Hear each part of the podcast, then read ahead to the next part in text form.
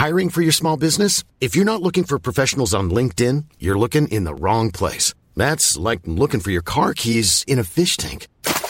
LinkedIn helps you hire professionals you can't find anywhere else, even those who aren't actively searching for a new job but might be open to the perfect role. In a given month, over 70% of LinkedIn users don't even visit other leading job sites. So start looking in the right place. With LinkedIn, you can hire professionals like a professional. Post your free job on linkedin.com slash people today. Hey, it's Ryan Reynolds, and I'm here with Keith, co-star of my upcoming film, If, only in theaters May 17th. Do you want to tell people the big news?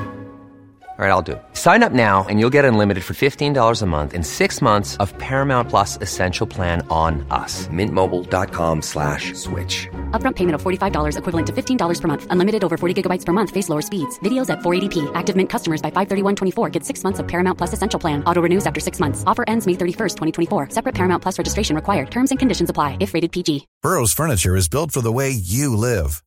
From ensuring easy assembly and disassembly to honoring highly requested new colors for their award-winning seating, they always have their customers in mind. Their modular seating is made out of durable materials to last and grow with you.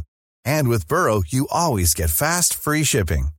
Get up to 60% off during Burrow's Memorial Day sale at burrow.com slash ACAST. That's burrow.com slash ACAST. burrow.com slash ACAST. The Get Rich Slow Club podcast is a collaboration between Tash Etschmann from Tash Invest and Ana Kresina from Pearler. The Get Rich Slow Club acknowledges the traditional custodians of the land we record on. From coast to coast, across land, waters, and communities, we pay our respects to elders past, present, and emerging. Any advice is general and does not consider your financial situation, needs, or objectives, so consider whether it's appropriate for you. Welcome to the Get Rich Slow Club podcast, where we take you from beginner to confident investor. where we can teach you everything you need to know about investing. So come get rich slow with us. Welcome back. Today's episode, we answer some questions we've been getting on social. Everything from investing in super, banking interest rates, and money taboos. But like always, we're going to kick off this episode with our weekly money win and losses. Tash? My, I always feel like I'm in trouble when you say Tash like that. My one for the week.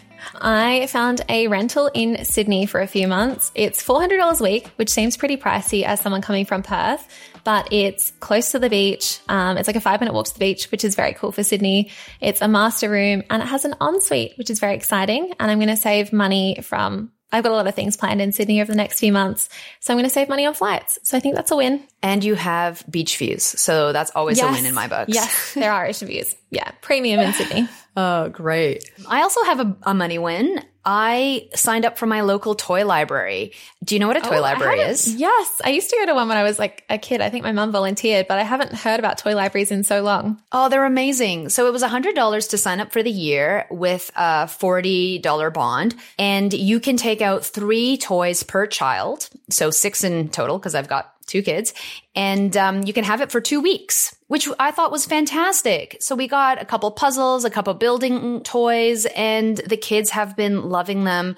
And it's, yeah, I, I think it's a total win. $100 and you get, I literally got to take home six toys the first day. Win, win, Yeah, win. that's a, all around. amazing and so cool getting to go in and swap them and see what other things are there. It's like Christmas every two weeks. Exactly. And also, it, you just don't have to buy new toys and create more garbage. So I love the environmental kind of impact of that as well. And making the most of the toys while you have them instead of having toys all the time, just kind of sitting in your house. Kids just grow out of toys so fast too. So it's, it's a huge, huge win. Yeah, we both have wins for this week. Great. Yay.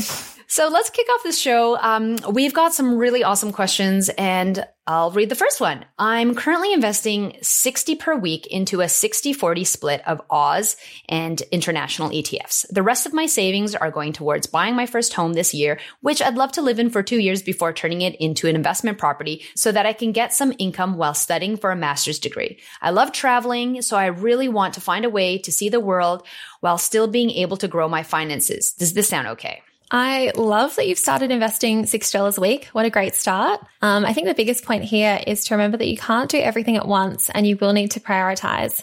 There's that saying, I think you can have everything, just not all at the same time.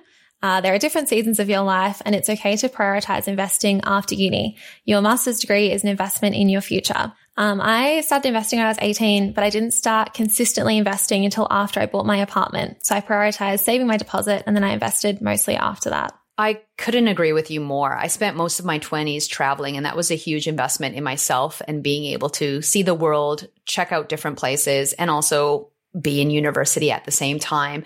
You know what's best for you. And this sounds like a really fantastic start, especially since you're already creating important habits around investing, saving for your first home, education. Those huge things are going to pay dividends in the long term. Not dividends, just investment dividends, but dividends in terms of your earning capacity and so forth. So Thank you so much for sharing this one. I love hearing people starting their financial journey. Yeah, this one's amazing. It sounds like you've considered lots of different things. And I love hearing stories of people starting with smaller amounts, like $60 a week. I think we sometimes get distracted by people investing thousands at a time, but you can start really small. So I love this. Not even really small. God, $60 is still a lot, but you can start smaller, I guess. Um, next question. I'm basically building my family's wealth slowly through ETFs, mainly ASX VAS. So my question is two parts. Should I have a couple on the go, like one that tracks American stocks as well as my VAS that tracks the Aussie market? Or is it better to focus on one that you are happy with? So VAS only invests in the ASX 300, which means it's the largest 300 companies in Australia. There is a bit of lack of diversification across countries if you are only investing in this specific ETF it might be good to consider exposure to other markets around the world. Diversifying is a way to reduce your risk, and there's a few different ways to diversify. So, like Ana said, geographically, invest across different countries. You can invest across different assets like stocks, bonds, property, and cash. Like I know VAS is just shares or stocks, and also across sectors like healthcare, tech, and finance. So VAS is only diversified across sectors, but not across asset classes or geographically. I think with the Australian ones as well, it's important to have a look and realize it's not actually that diversified across sectors. Like it's mostly banks and mines that make up a lot of VAS.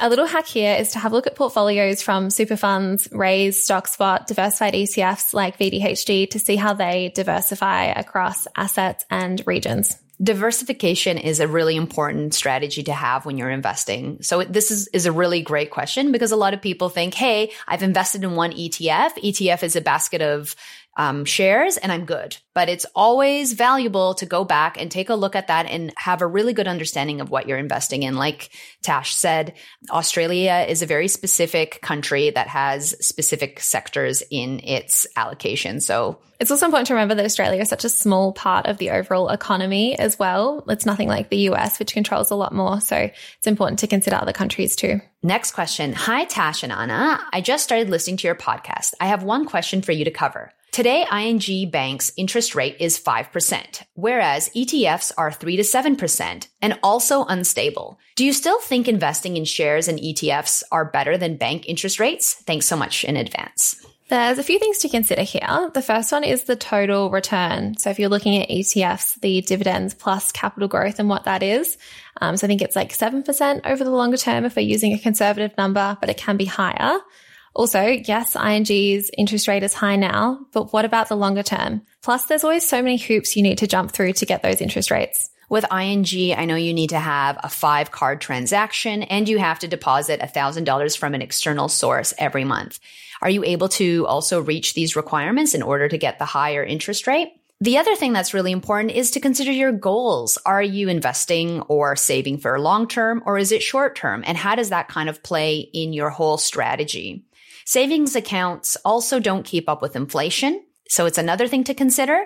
And um, go have a listen to episode five where we talk about saving versus investing. This might cover a couple of your questions and how to think about this topic. The next question I've just demolished your new podcast. Excited to keep listening. I have a question that I wonder if you might cover at some stage. The question is top up super or invest in ETFs. Is it sort of equivalent? Depends on your super and how it's structured. It's a tax win, but I don't know how to make the comparison. Oh, I love this question. This could be a whole episode in itself. And I actually think that we're going to do that in the future. So stay Definitely. tuned. But some of the things that are really important to consider is your income and what tax bracket you're in. The other thing is the tax benefit that you could get from investing in your super. Also, when you when do you want to access this money? If it's something that you want to access sooner rather than later, you might not want to invest it in your super, but if you're just waiting until your preservation age or when you retire, then super might be more advantageous. Also, what are your goals? What are you planning on doing with this money? How do you want to use it? Another thing to note is super is taxed at 15%. So again, this kind of plays into what tax bracket you're in and how to think about the two. There's lots of things to consider. Personally, I don't add anything extra into my super currently, but I will reconsider this in the next few years. Um, at the moment, I want the flexibility of being able to use my investments in the shorter term, but I know this isn't making the most of the tax benefits available. So it's definitely a really personal decision. What do you do, Ana? I used to salary sacrifice and utilized the money that I invested for my first home super saver scheme. That was the whole focus on it. I do have some money invested in my retirement account in Canada. I have some money in my super and I'm kind of happy with where both of those are. I do know that when I return to work, because right now I'm on parental leave and I am working a little bit on the side, but my income is much, much lower. When I am at a higher tax bracket, that's when I think it's important for me to run the numbers and see how much I could save based on investing into my super. So that's when I'll pull out the spreadsheet and actually yes. run the numbers. I heard someone explain it really well where it's like you can kind of access your super from 60 if you meet some conditions. So you only really need to invest outside of super until 60, which for me is like 35 years away. And then after 60 is the next 40 years that you might live still. Um, so it is very important to still consider it, but it is very far away for some of us. Yeah, it's a great way to think about it. And some people in the fire community, which is financial independence, retire early, think about their super and investing outside of super and in super, basically filling that gap of how can you live off of your investments until you do reach super, because then you'd ideally leave, live off of your investments from super. Not sure if that answers that question specifically, but just a different way to think about it. We will definitely talk about this in a future episode because there's just a lot to cover. All right, let's jump to our next question, which is also about super. Hi, Tash and Ana. Happy Tuesday. I see you talk about adding money to super in a good way to reduce taxes. So I have started checking my super lately and my investment returns for the previous year. And it doesn't look like I had gotten a 7 to 9% return on my super. I'm with Host Plus. And instead, it looks more like a 1 to 1.5%. Do you know anything about how super investments work? Does it use compounding interest or not? Thank you. Very good question. There's a few things to consider here. Super isn't automatically invested into shares. There are different portfolio types with different risk tolerances. So check which portfolio you're in. Um, is it high growth, conservative growth? These have a different mix of asset classes, and the higher the allocation to cash and bonds, the lower the return may be. Also, some ethical options may have had lower returns recently. So go and check your investment option to see where your money is actually invested. Compound interest is your money making more money. So yes, it will continue to compound, just at a slower rate. The other thing to remember is that returns on investments aren't the same year after year. Often you hear the number 7% getting thrown around, and that's because that's the average over 20 years. Some years it may be 1.5%, other years it might be 15, and sometimes it might be negative 20. It's that time of the year. Your vacation is coming up. You can already hear the beach waves, feel the warm breeze, relax and think about work. You really, really want it all to work out while you're away. Monday.com gives you and the team that peace of mind. When all work is on one platform and everyone's in sync, things just flow wherever you are. Tap the banner to go to Monday.com. Burrow is a furniture company known for timeless design and thoughtful construction and free shipping, and that extends to their outdoor collection. Their outdoor furniture is built to withstand the elements, featuring rust-proof stainless steel hardware, weather-ready teak, and quick-dry foam cushions. For Memorial Day, get 15% off your Burrow purchase at burrow.com slash ACAST and up to 25% off outdoor. That's up to 25% off outdoor furniture at burrow.com slash ACAST. So it might not make sense to look at just the last year, but look over your investments over a longer period of time. Some super funds also give you free access to financial advisors to give you advice about your super fund. So maybe reach out to Host Plus and see if that's something that they offer. And you can talk to someone who can actually see inside your portfolio with you. Next question. Hi, Tash and Ana. How many ETFs do you have in your portfolio?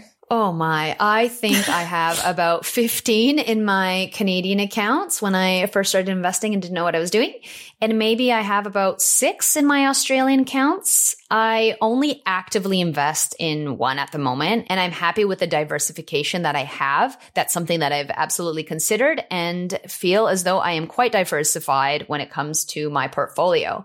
I do have some cash and bonds as well. And um, that kind of helps to ensure that I have a less of a bumpy ride when it comes to volatility in the market. I had the same kind of reaction as you. I have way too many ETFs as well, um, but I only actively invest in four different ETFs at the moment. I've changed my mind a lot and it's not been worth selling them previously, but I might look to consolidate and make my tax life easier in the future. My poor accountant has to fill out like a page for every single ETF and some just have like $500 in them. So I should probably look at that. Um, but it's important to remember that the number of ETFs doesn't matter to a certain extent. It's better to consider what the ETFs actually invest in. For example, VDHG invests across asset classes and countries, whereas VAS just invests in Australian companies. So there's no one specific number of ETFs. It's what your overall portfolio looks like. Yeah, for sure. I wish I had less than 15 plus. Yeah. to be honest, if I would go back in time, I think maybe one ETF would do the job of what I needed those 15 yeah. to do. But we are all learning and they all look so shiny and fun sometimes.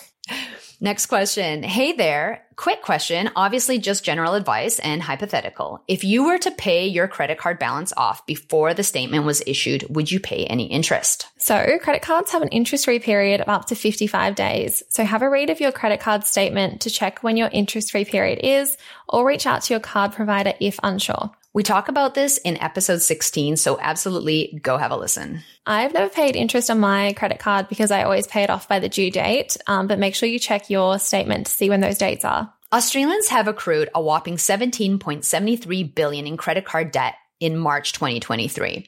So if you can pay off your whole balance, you really should. I know we talked about compounding in relation to super previously, but compounding also works on debt. So if you don't pay off your credit card, the interest on your credit card will continue to compound as well. It's just something to be mindful of. So like we said, it's best to pay off all your debt in full if you can or as quickly as possible. And if you're not sure when it's due, definitely reach out to your card provider to double check so you don't get that big interest charge on it. And automate. That's the other thing yes, if you can. Automate. Definitely.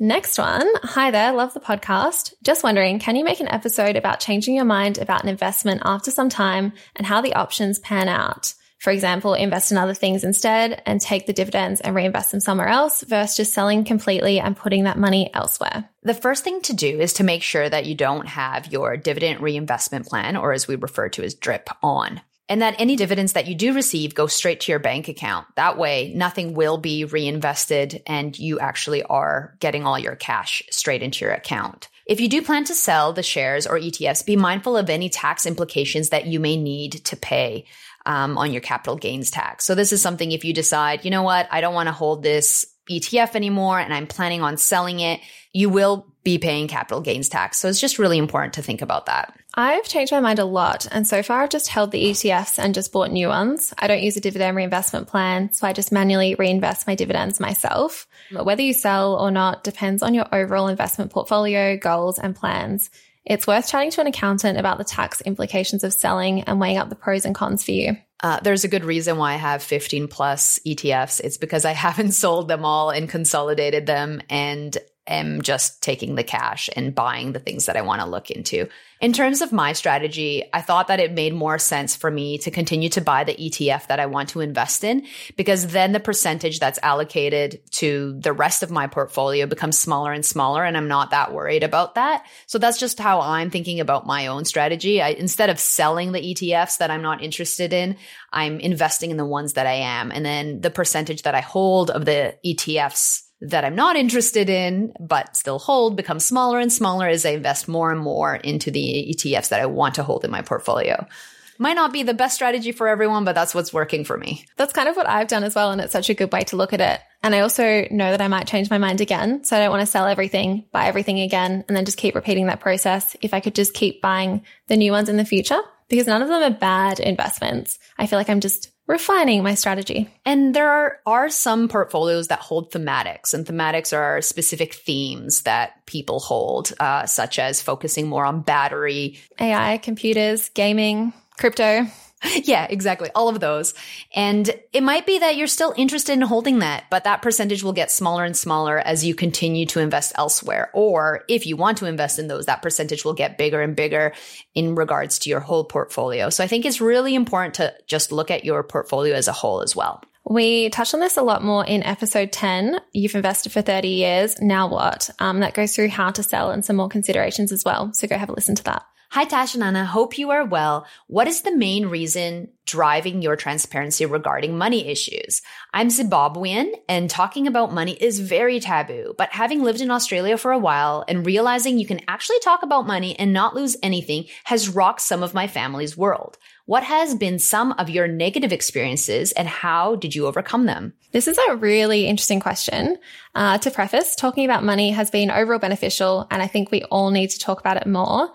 But of course, there have been some challenges to openly sharing my personal finances online. Uh, one of the more recent ones I've kind of come across is talking about owning property on TikTok. Um, there's a bit of a belief that some people hold that all landlords are bad and you cannot be a good landlord and you shouldn't invest in property. So it's been a bit of a tough one to navigate. And also just assumptions around things like daddy's money or things like that, where you can see that people have their own beliefs and insecurities around money and they like to share those.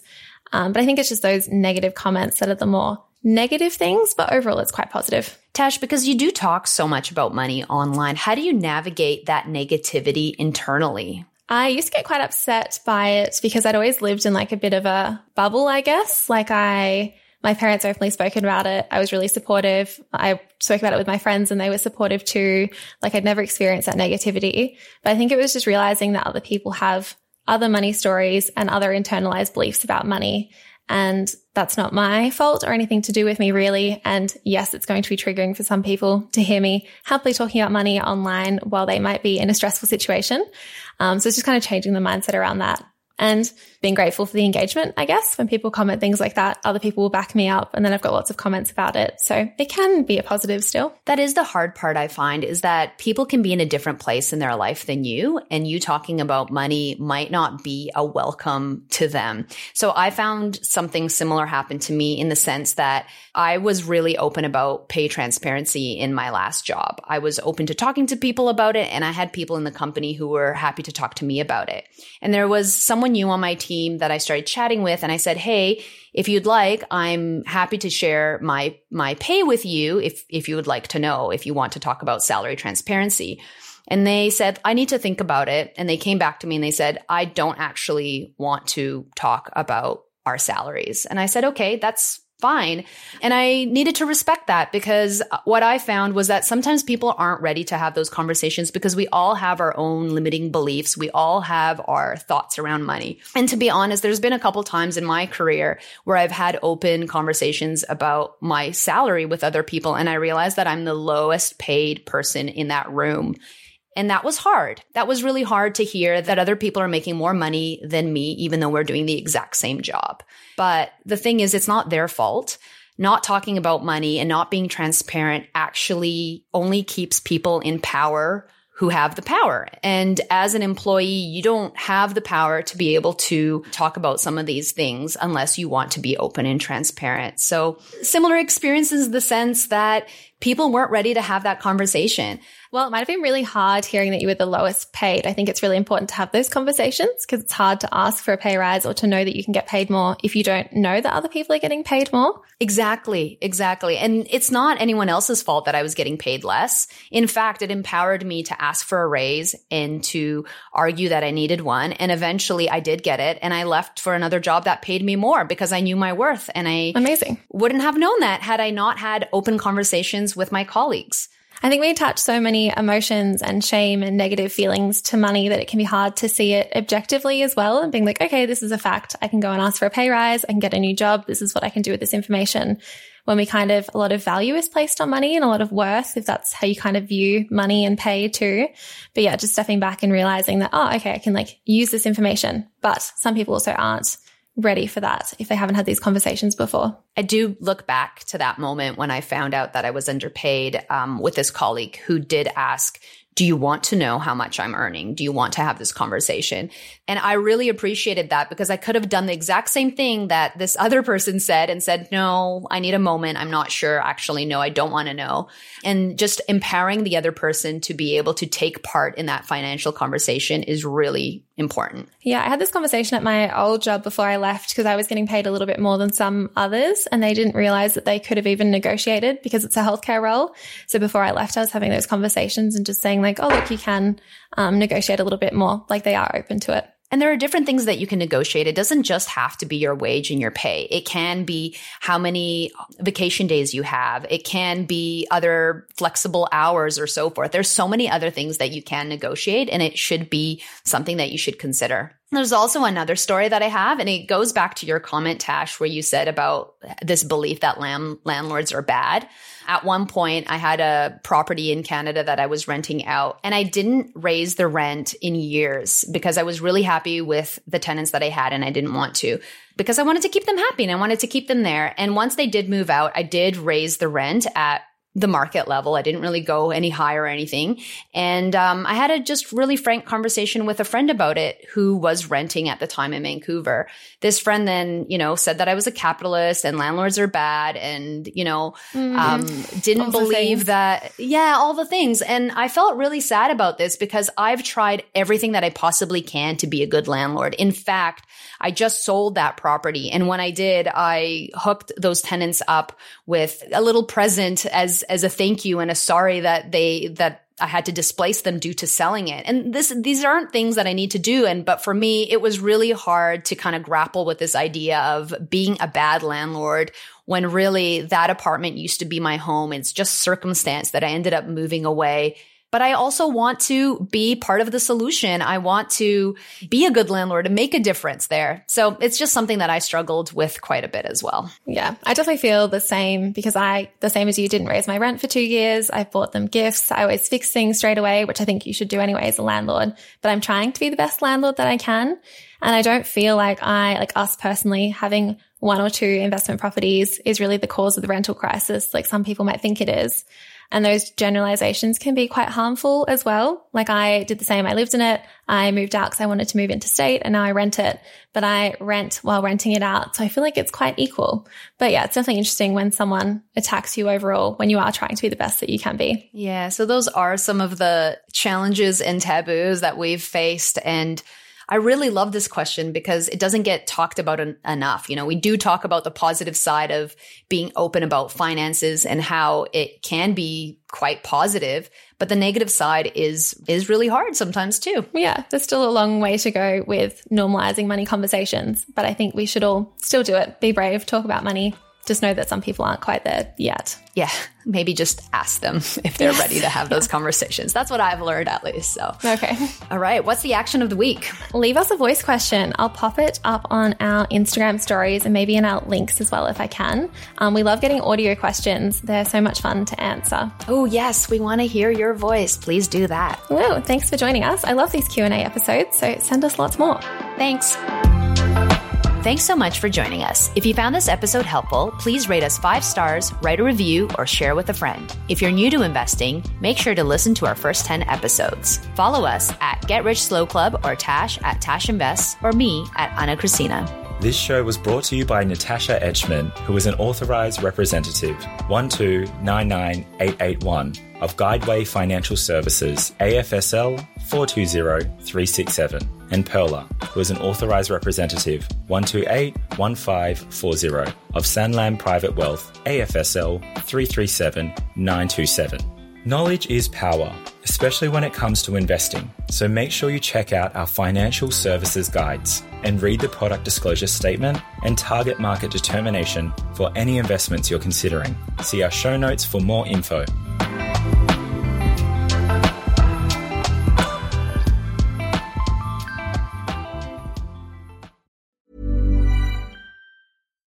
Deserves the best, and there's no better place to shop for Mother's Day than Whole Foods Market. They're your destination for unbeatable savings, from premium gifts to show-stopping flowers and irresistible desserts. Start by saving 33% with Prime on all body care and candles. Then get a 15-stem bunch of tulips for just $9.99 each with Prime. Round out Mom's menu with festive rosé, irresistible berry chantilly cake, and more special treats. Come celebrate Mother's Day at Whole Foods Market.